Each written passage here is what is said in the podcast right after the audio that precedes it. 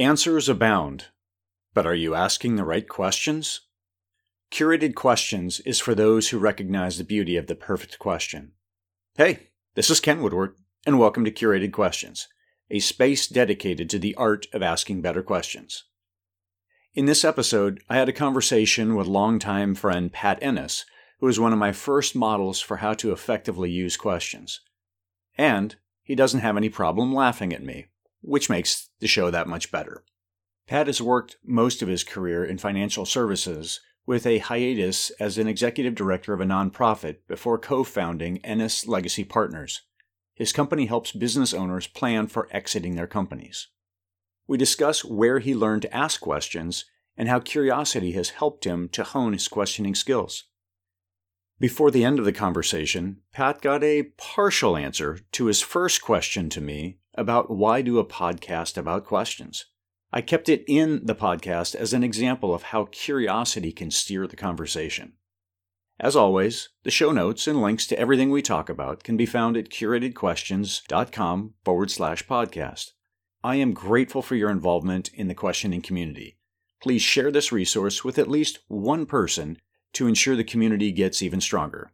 And with that, on with the show.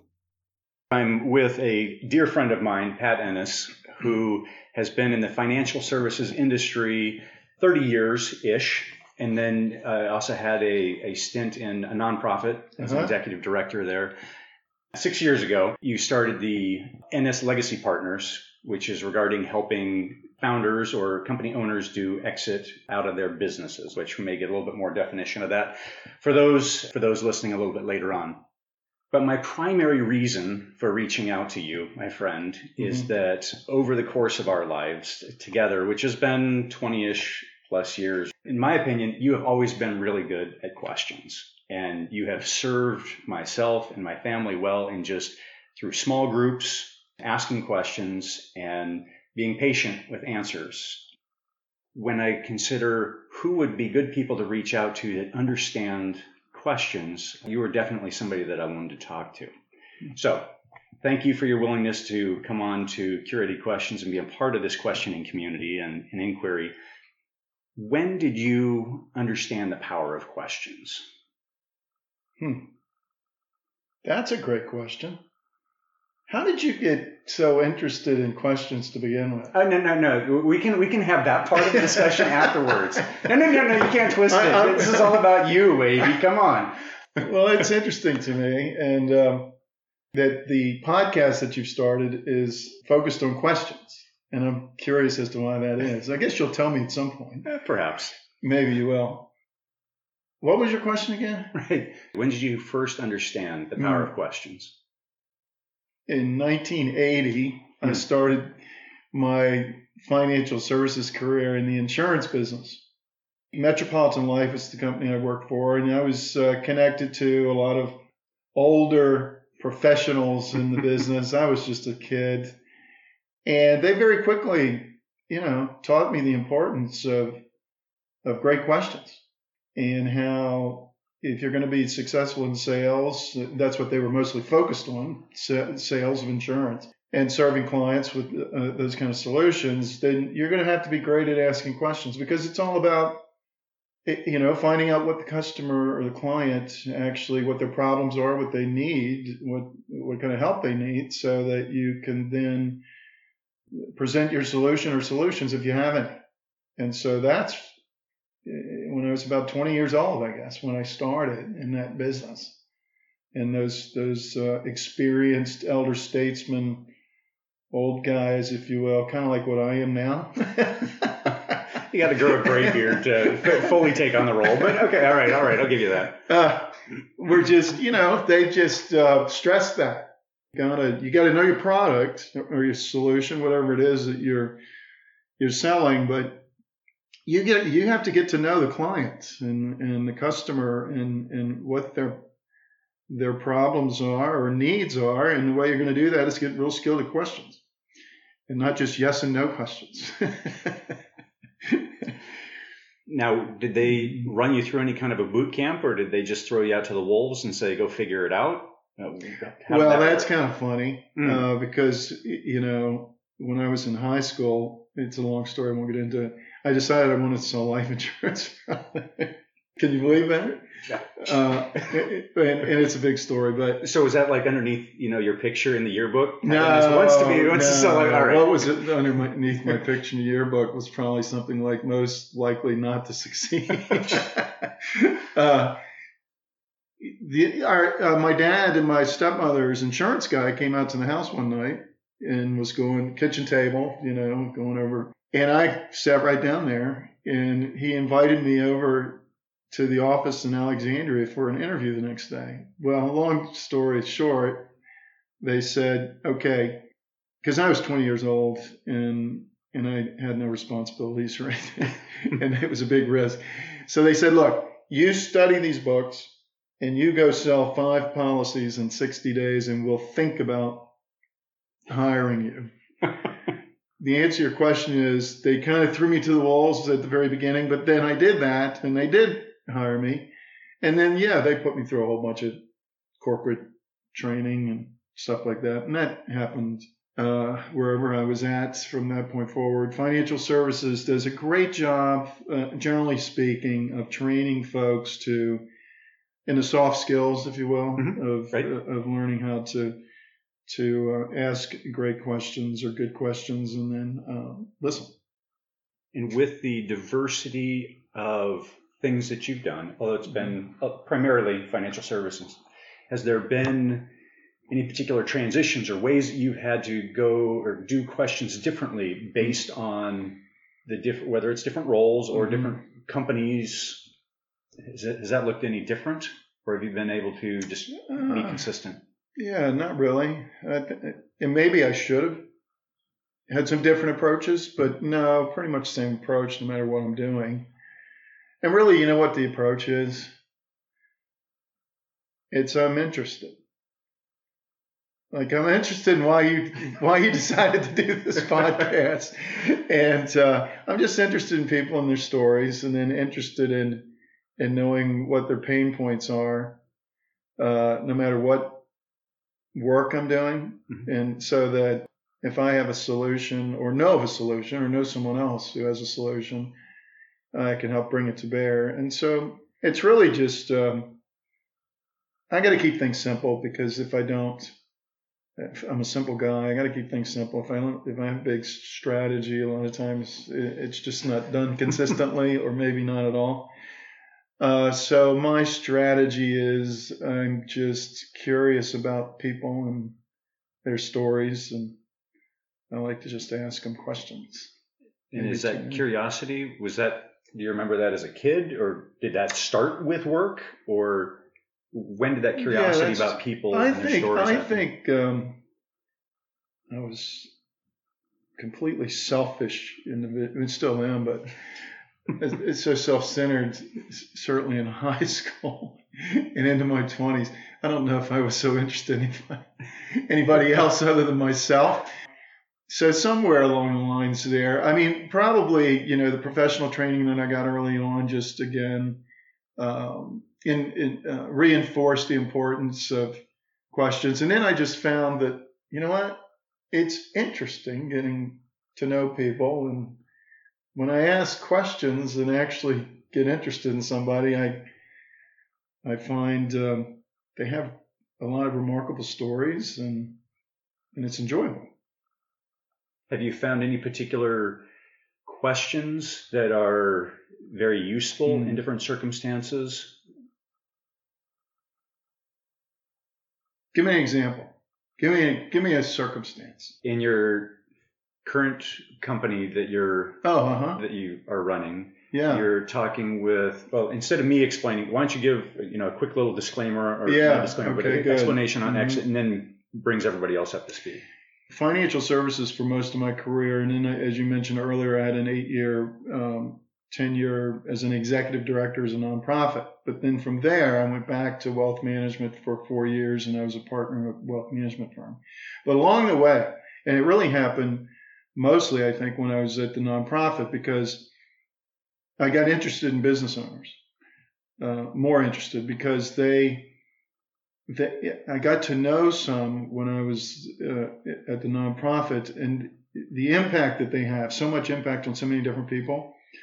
Uh, they were some of our biggest donors. The biggest donation that we ever got was from a business owner, and and others the same. But then they, you know, they provide jobs, they, they, they, provide for their family, customers, vendors, suppliers. Their impact is massive. Uh, they drive the economy locally, nationally. Yet a lot of small business owners are underserved when it comes to professional services. And so, my wife Charlotte, who you know well, uh, my dear wife, for some time encouraged me to hang out a shingle to do management consulting, if you will, um, helping owners of businesses think about how to lead and manage and grow their businesses. For a number of reasons, she was encouraging me to do that. Well, I did that six years ago, left the wealth management firm I was a partner in, hung out the shingle. We both had faith for that. And we quickly had two. I quickly had two clients, and one of the two uh, started to talk about the spouse started to talk about, look, I really don't want to own this business in the future. Do you have a plan for that? Speaking to her husband. In other words, how are you going to leave this business eventually? Our business over the last six years, and I say our uh, business because I have a part, a business partner, and we have a couple of associates now we help owners, if you owned a business, we would help you build the business in a way to where it can be sold or transferable because if it, you have a sellable business, then you're going to have many more options for how you exit it. Okay.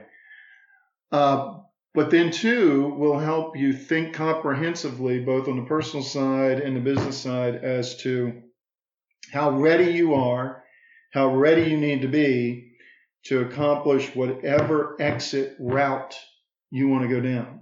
Maybe you want to sell to your uh, key employees.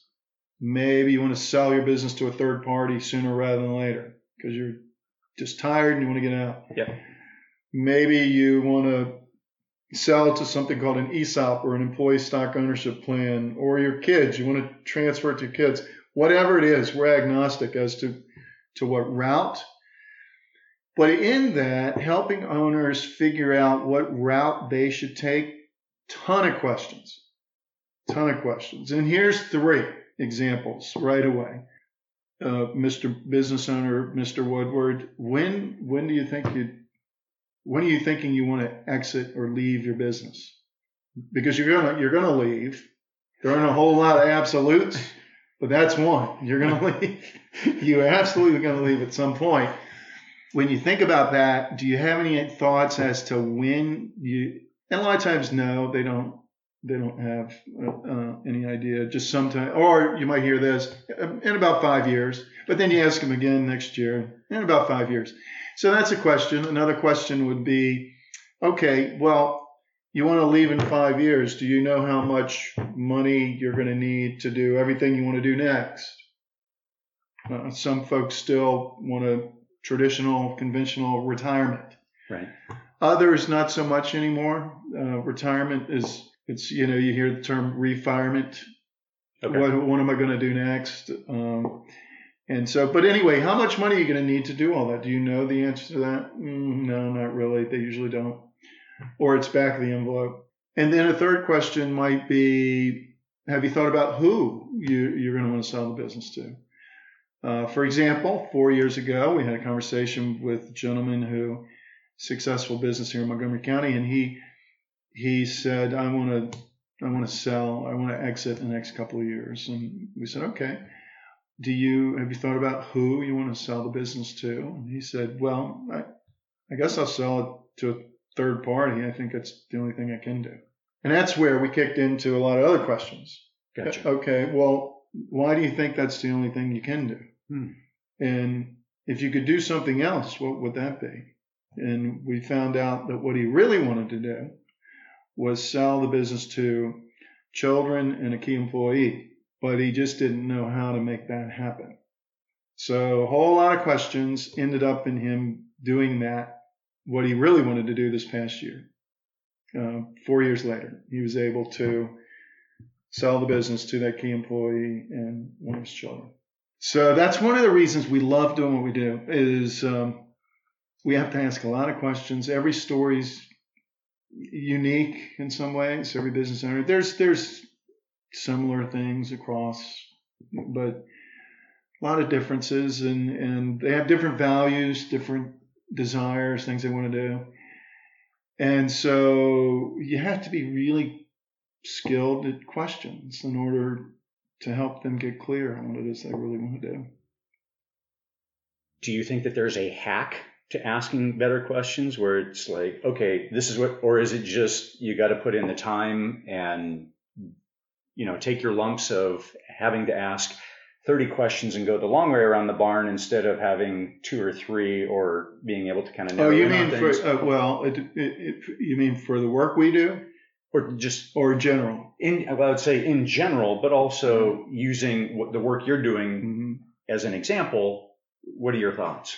Well, yeah, just like in any other profession, you know, over time, you continue to get more skilled.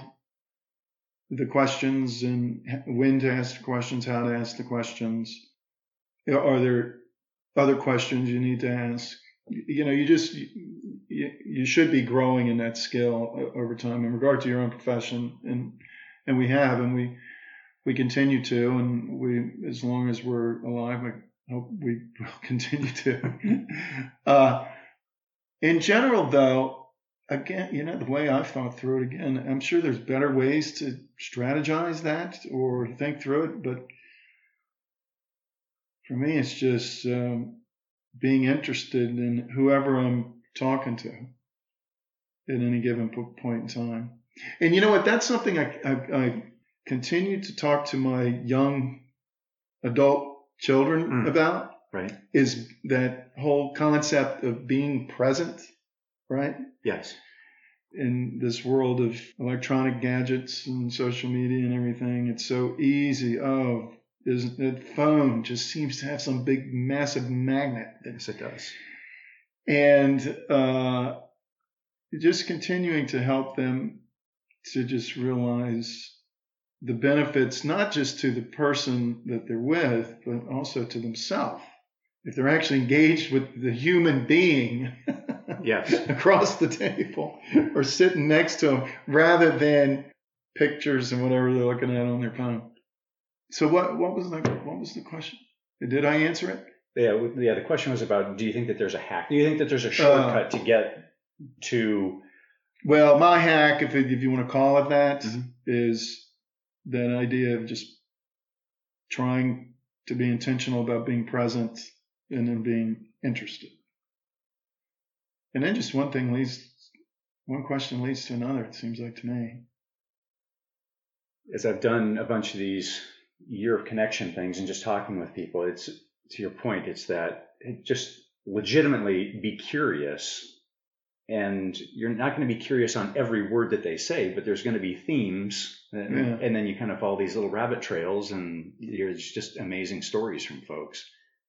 To me, it it's been a huge blessing that way, and just yeah, my curiosity always just expands mm-hmm.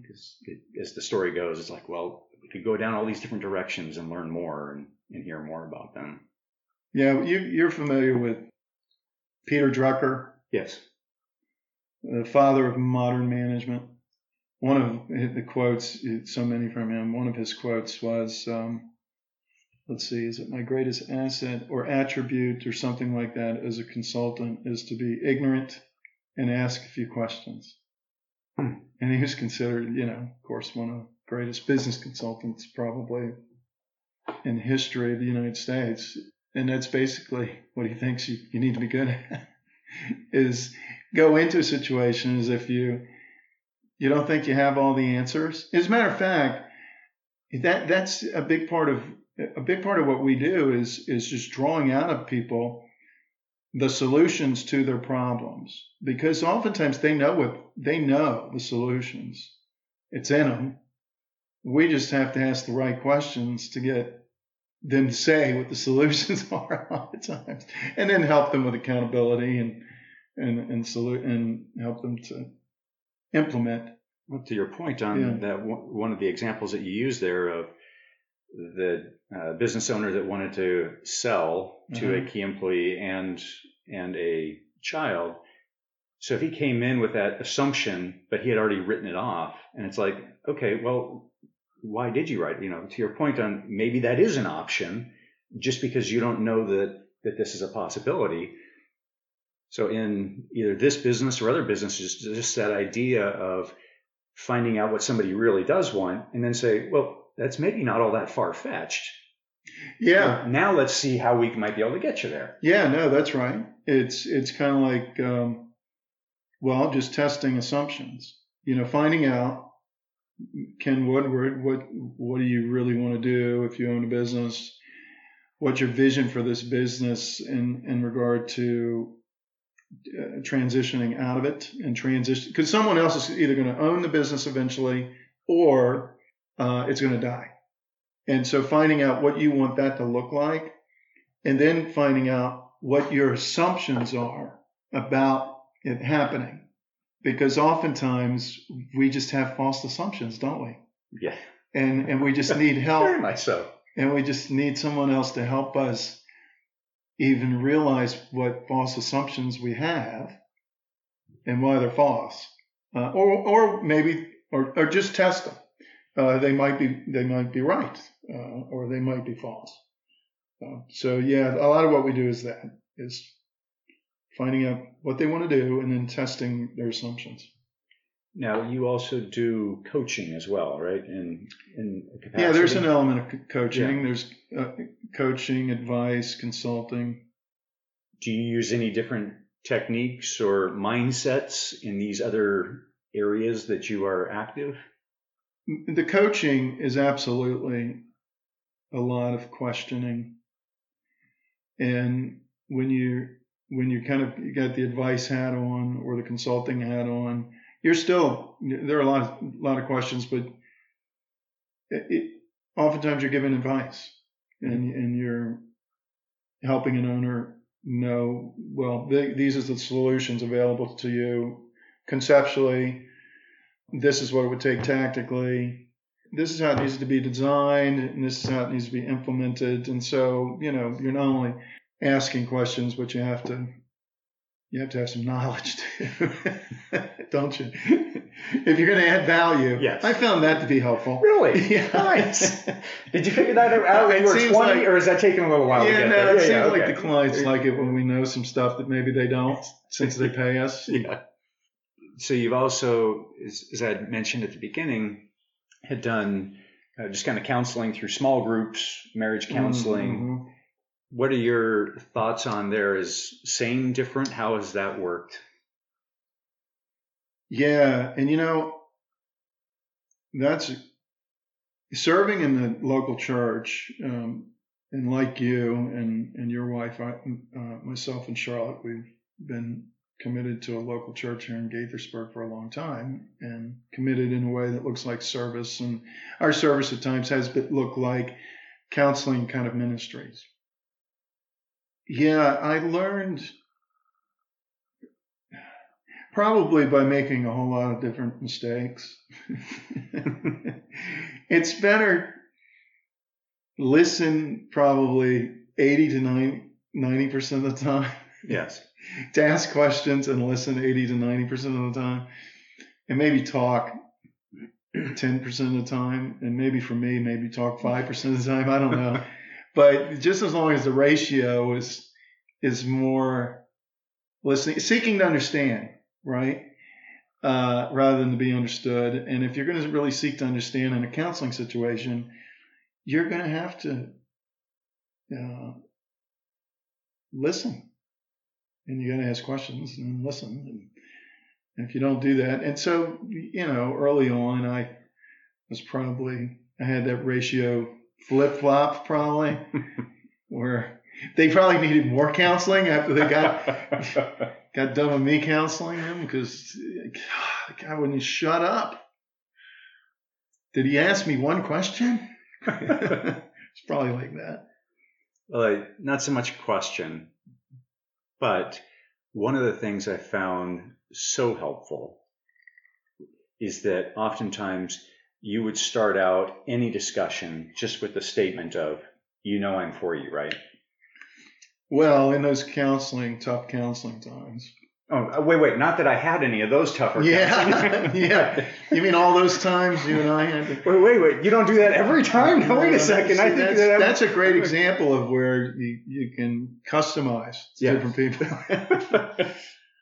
Now, um, yeah, and that, and that's a good question. I, wouldn't say that's um, something I to across the board. okay. No, it, it depends on the relationship and and and that could uh, uh, uh, it, same kind of situations. I was in management, at, um, large financial services firm for a number of years, and in management, you're managing people, and and and at times you're going to have conversations like that where you got to bring some tough love, if, if you will. Mhm.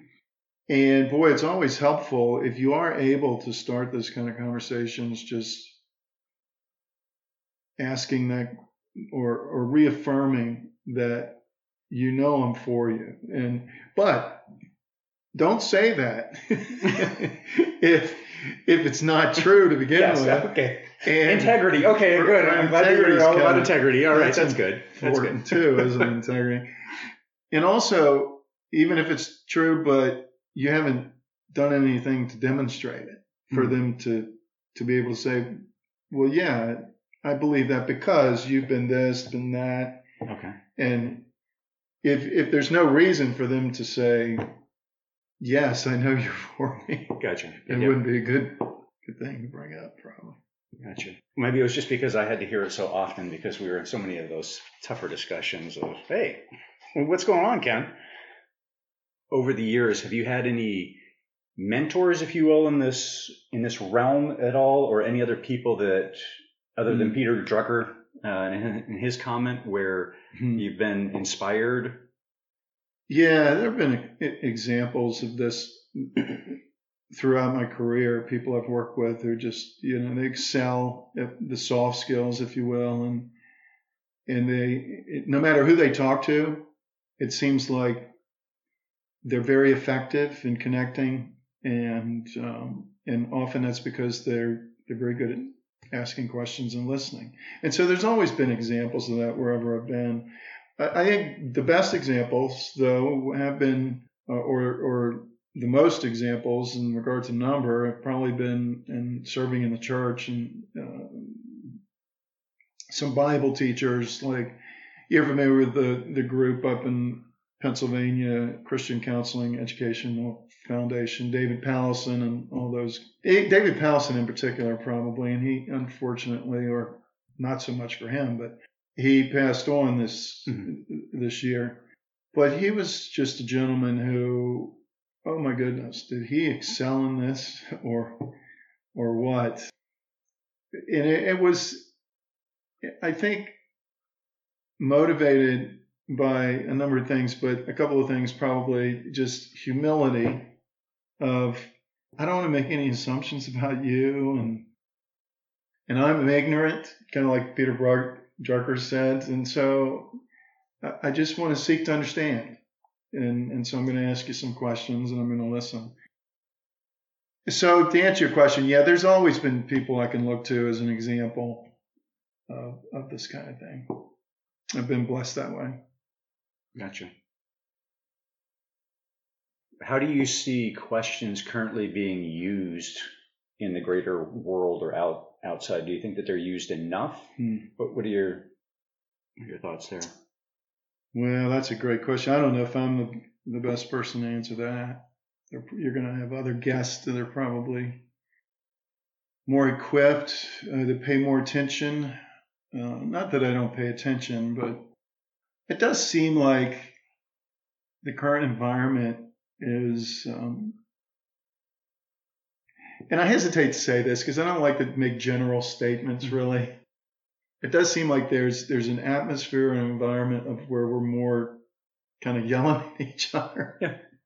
than we are there's plenty of data out there to prove that or to back your Is position there- up. but yeah, and I know for the last year or so you've really been paying attention and, and drilling down on, into all that, and so you're the one that's going to be better able to answer that question than me. But from my cursory observations, it seems like no, we're more poised to to attack or to express our own opinion very quickly, and maybe not so uh, with a whole lot of grace or humility, but um, rather than to seek to understand and not make assumptions.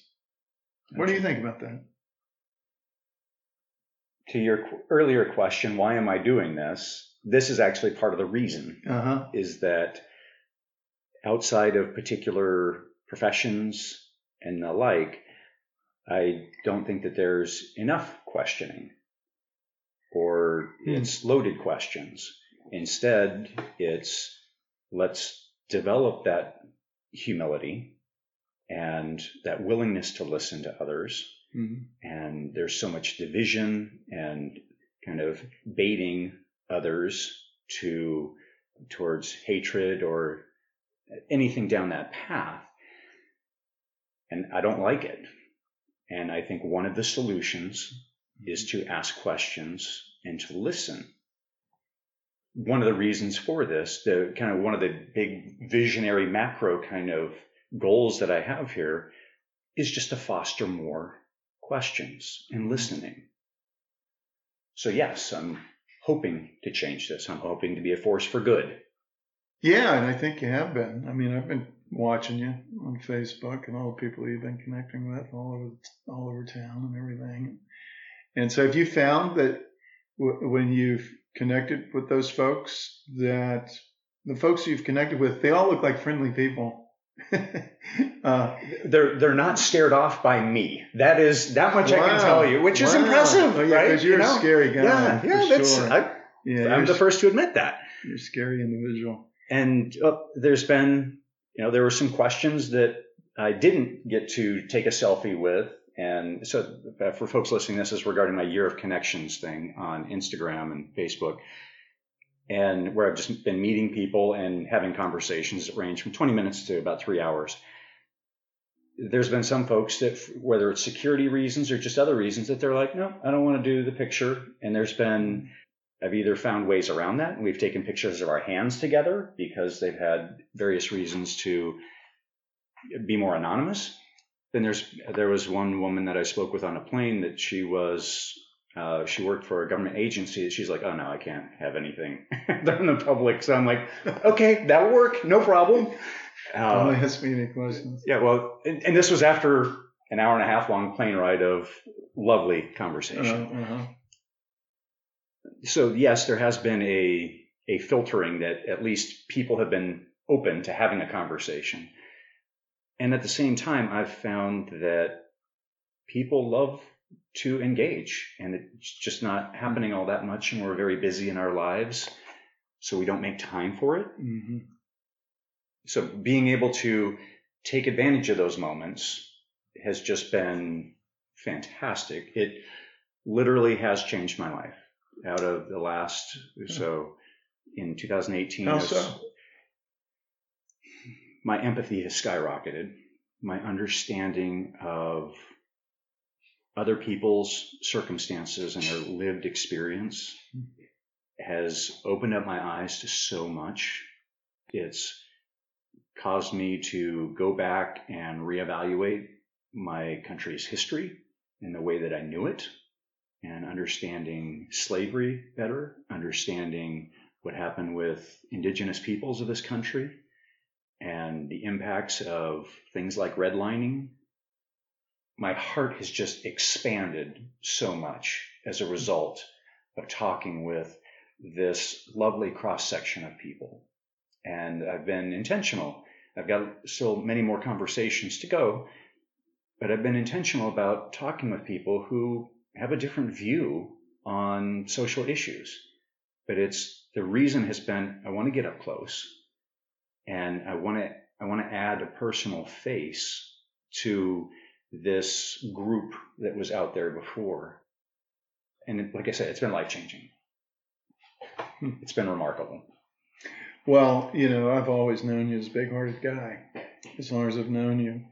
Do you think that um, social media and just the and and it, it, yeah, social media, and how we're just so into that. Is it is that impacting our ability to ask questions and and have conversation?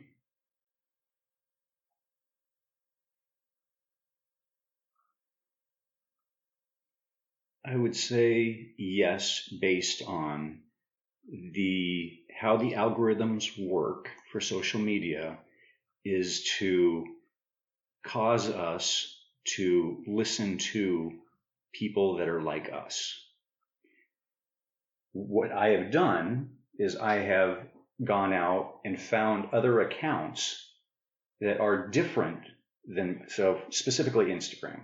I've gone out and found accounts of other groups and other people and different people that I might disagree with on different topics, and I follow them because now I get to see. Let's take specifically the African American culture as as an example. I grew up in Prescott, Arizona, northern Arizona, uh, very very white, and a child of the says born in 70s, so kind of the 80s my primary influence of African American into my life, African American culture into my life was the Cosby Show and Cops. Then I went into the military, went into the Navy, and you've got, you know, a, a good mix of races within uh, the Navy.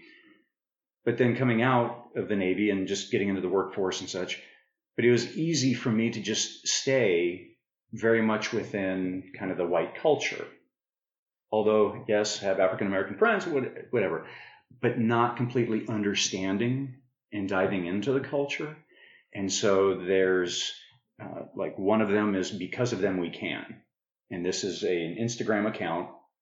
Uh, and it's an African American account, and it's telling the good stories of, you know, guys proposing, guys, or not just guys, uh, people proposing, people graduating from college, having kids, and so what I'm having to do is overwrite all of that stuff from the only images of cops that was implanted in my brain and embedded in my brain. And it's like, I have to intentionally go out of my way to engage and to get this kind of information.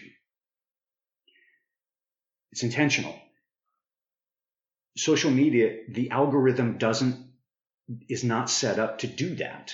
Hmm. The algorithm is set up to say, oh, more people like you in your bubble. Hmm. And so instead, it's no, I need to go select accounts that is going to provide a positive, a positive data to overdo or mm-hmm. to, to like I said, to rewrite. It's in my head. What I've been doing with this year of connection thing has been another example of that. Yeah. So, in your year of connection, did you find that asking questions or being asked questions um, communicates care for other people? Very much so. The best examples of that are when I'm sitting across from an African American man and I ask him, What is it like for you? And he has, not that he has to, he chooses to share with me about the need for budgeting extra time in his commute because he may get pulled over. What it's like for him when he gets pulled over and his wife or girlfriend is sitting in the passenger seat and scared. These conversations don't happen by accident. It takes building trust and just the willingness to listen. So, like, say yeah, I I am forever changed because of the conversations that I have had. And yeah, well, you know, I think you um, you asked me earlier about is there a hack? I forget exactly how mm. you said it, and I guess there is for me. I, I hesitate to call it hack hmm. because it's actually, you know, I'm a faith faith based guy. It's uh, scripture. God's two greatest commandments love the Lord your God with all your heart, mind, soul, and strength, and then love others as you love yourself. And what I found is that what you just said uh, has been your experience in your year of connection is that, you know, we're all busy every day. If I can keep it, what is what is loving others uh, uh, as I love myself look like for me on a daily basis? Well, if it doesn't look like anything else, it can look like this when I'm with someone across the table or in a meeting or whatever. It can look like I'm all there, Mm. and it can look like I'm asking questions because I sincerely care. Yeah. Or some days, maybe I don't even really sincerely care. you know, because I also believe in the doctrine of sin. Uh, but if I still do it, it can communicate care. So I, I, any other ways that your your life's been impacted by the year of connection that you didn't mention? Clearly got emotional there a second ago. Yeah. When, so at the end of 2018, reflecting back on 18, and now that I've reflecting, I've reflecting back on 2019, some of the greatest moments of my year are in those pictures and and remembering the conversations and the connections. I went for a long time without really just connecting. And it, and it doesn't have to be with, and it's, it's helped me dramatically to go uh, to spend time with strangers, but the, just the intentionality of having these conversations and connecting. The studies continue to roll out regarding, you know, addressing loneliness. It's a big thing, especially for guys. So how do we fight that? Well, one of the things you do is you go have conversations, but that means that you need to make the time for it. Schedule time for it.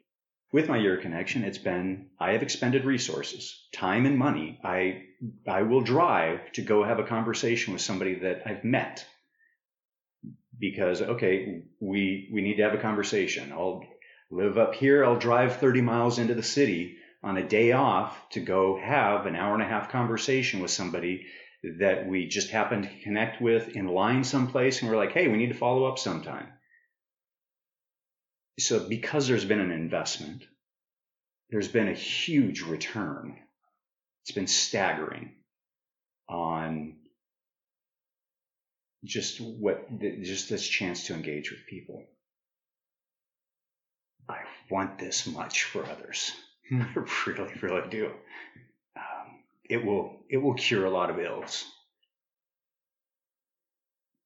A friend of mine, Philippa Hughes, that does these political cross political dinners. She's also found that just this connection point and getting folks together to talk.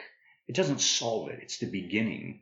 But at least when you recognize that the person that you disagree with on 60 or 80% of the topics, there's still some commonality.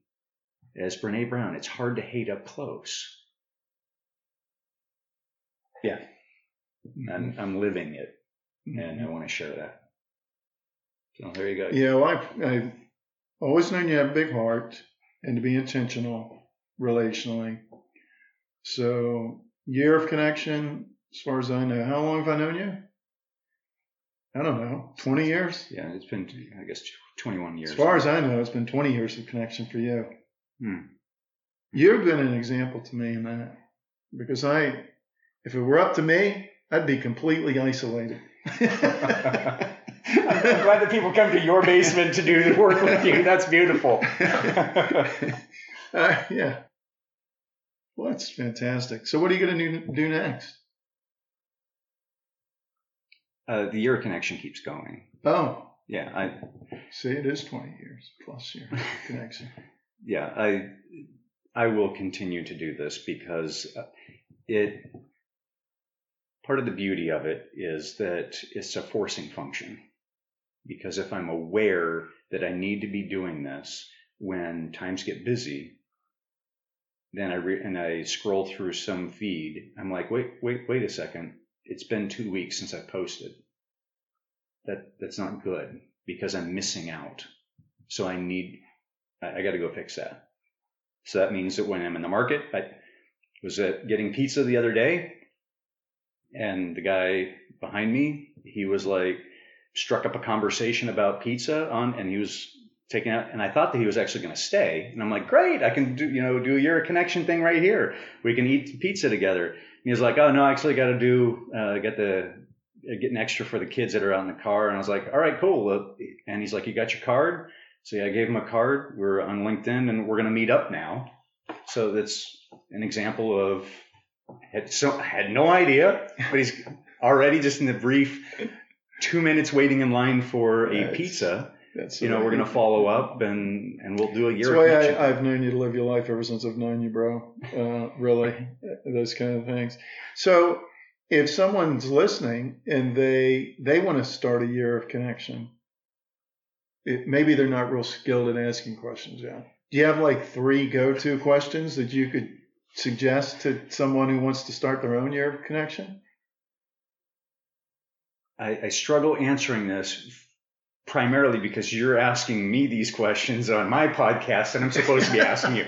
So I need I need to work But through the a- mental gymnastics the- of this. Yeah, So but the you're podcast almost is all- cheating. You're Podcast is all about questions, right? okay. So go ahead. You can answer now.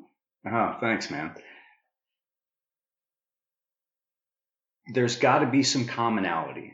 So that the guy that I was in line getting, or that was behind me in pizza, getting pizza, I just asked him about if if he regularly comes here to get pizza and if he likes a particular brand. Obviously, he likes the brand enough to be there, but asked him that question, and then he, we just I just kept asking questions and talking to him about, oh, well, that's cool. What kind of toppings do you like?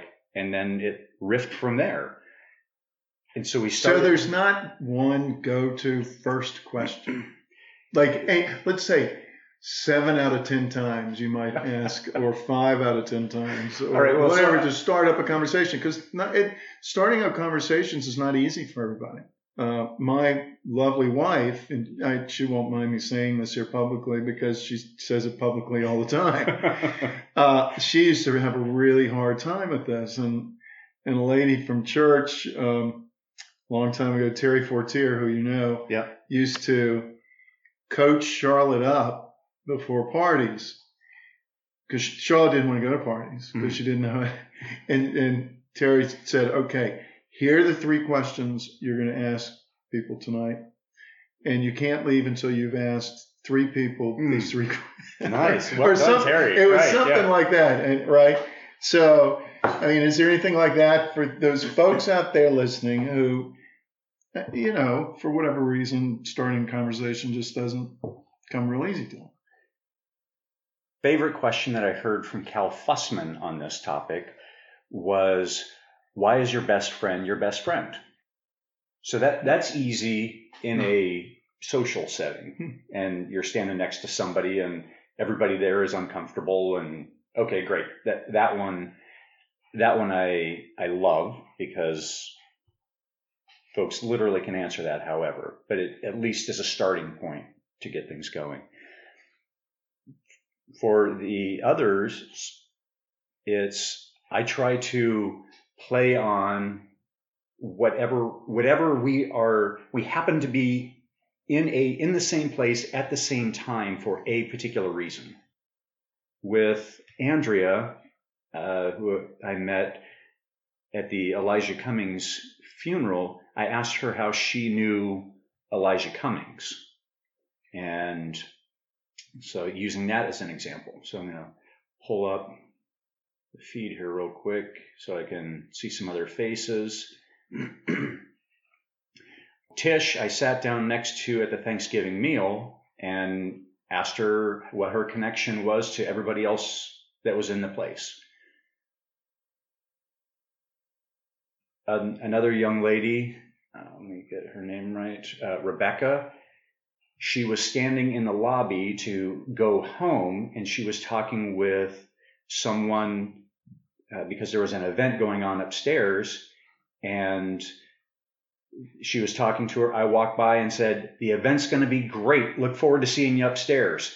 And I, I didn't do the sales job, but it was, she ended up being upstairs. We signed in next to each other. And I said, Hey, why don't you join us over at this table over here with a table, a bunch of people I didn't know. But it was, that's how a conversation started. Let's see.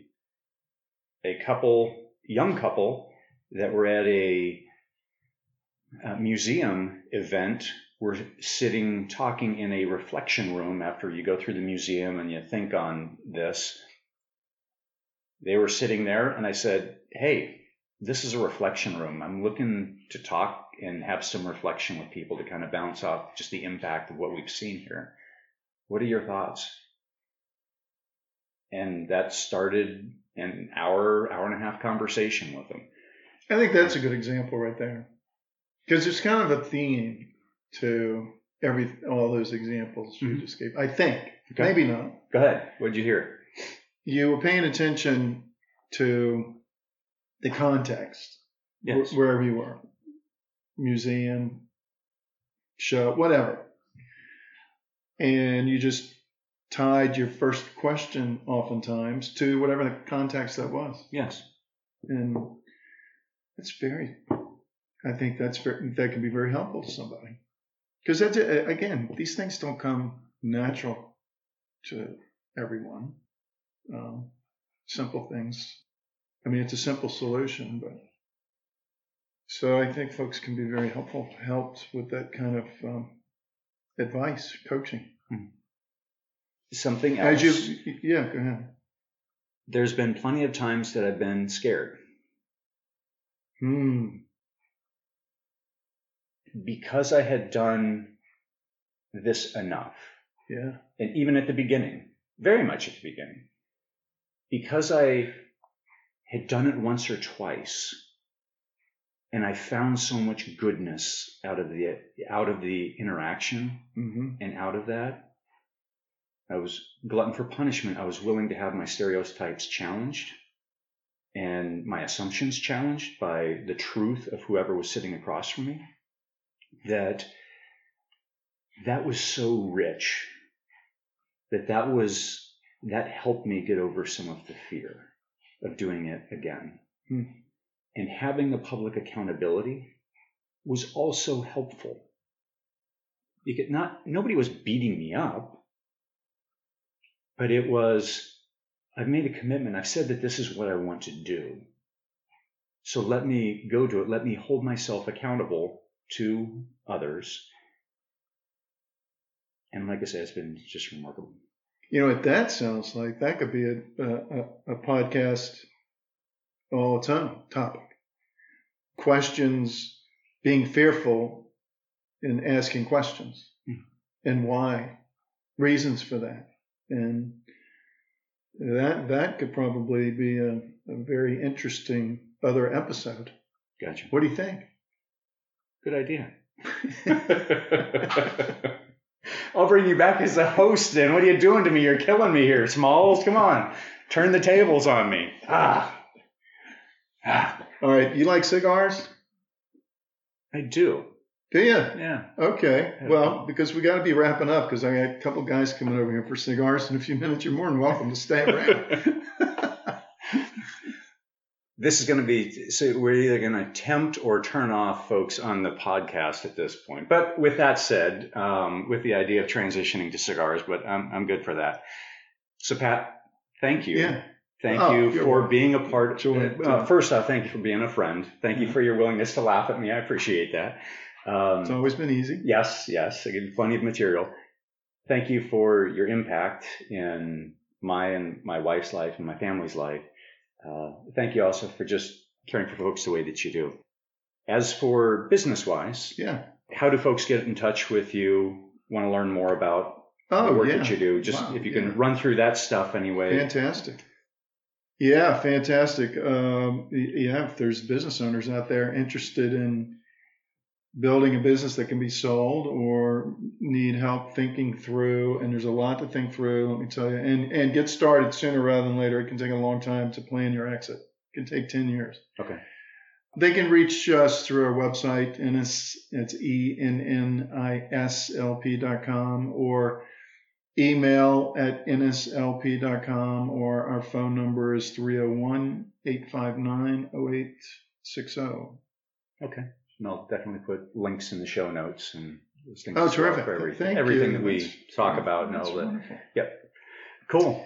That's wonderful. Thanks for having me. It's fun. It's always fun to talk with you, and and it'll be even more fun to see you smoke a cigar. and with that, we're all wrapped up with curated questions. Thank you, folks, for uh, tuning in.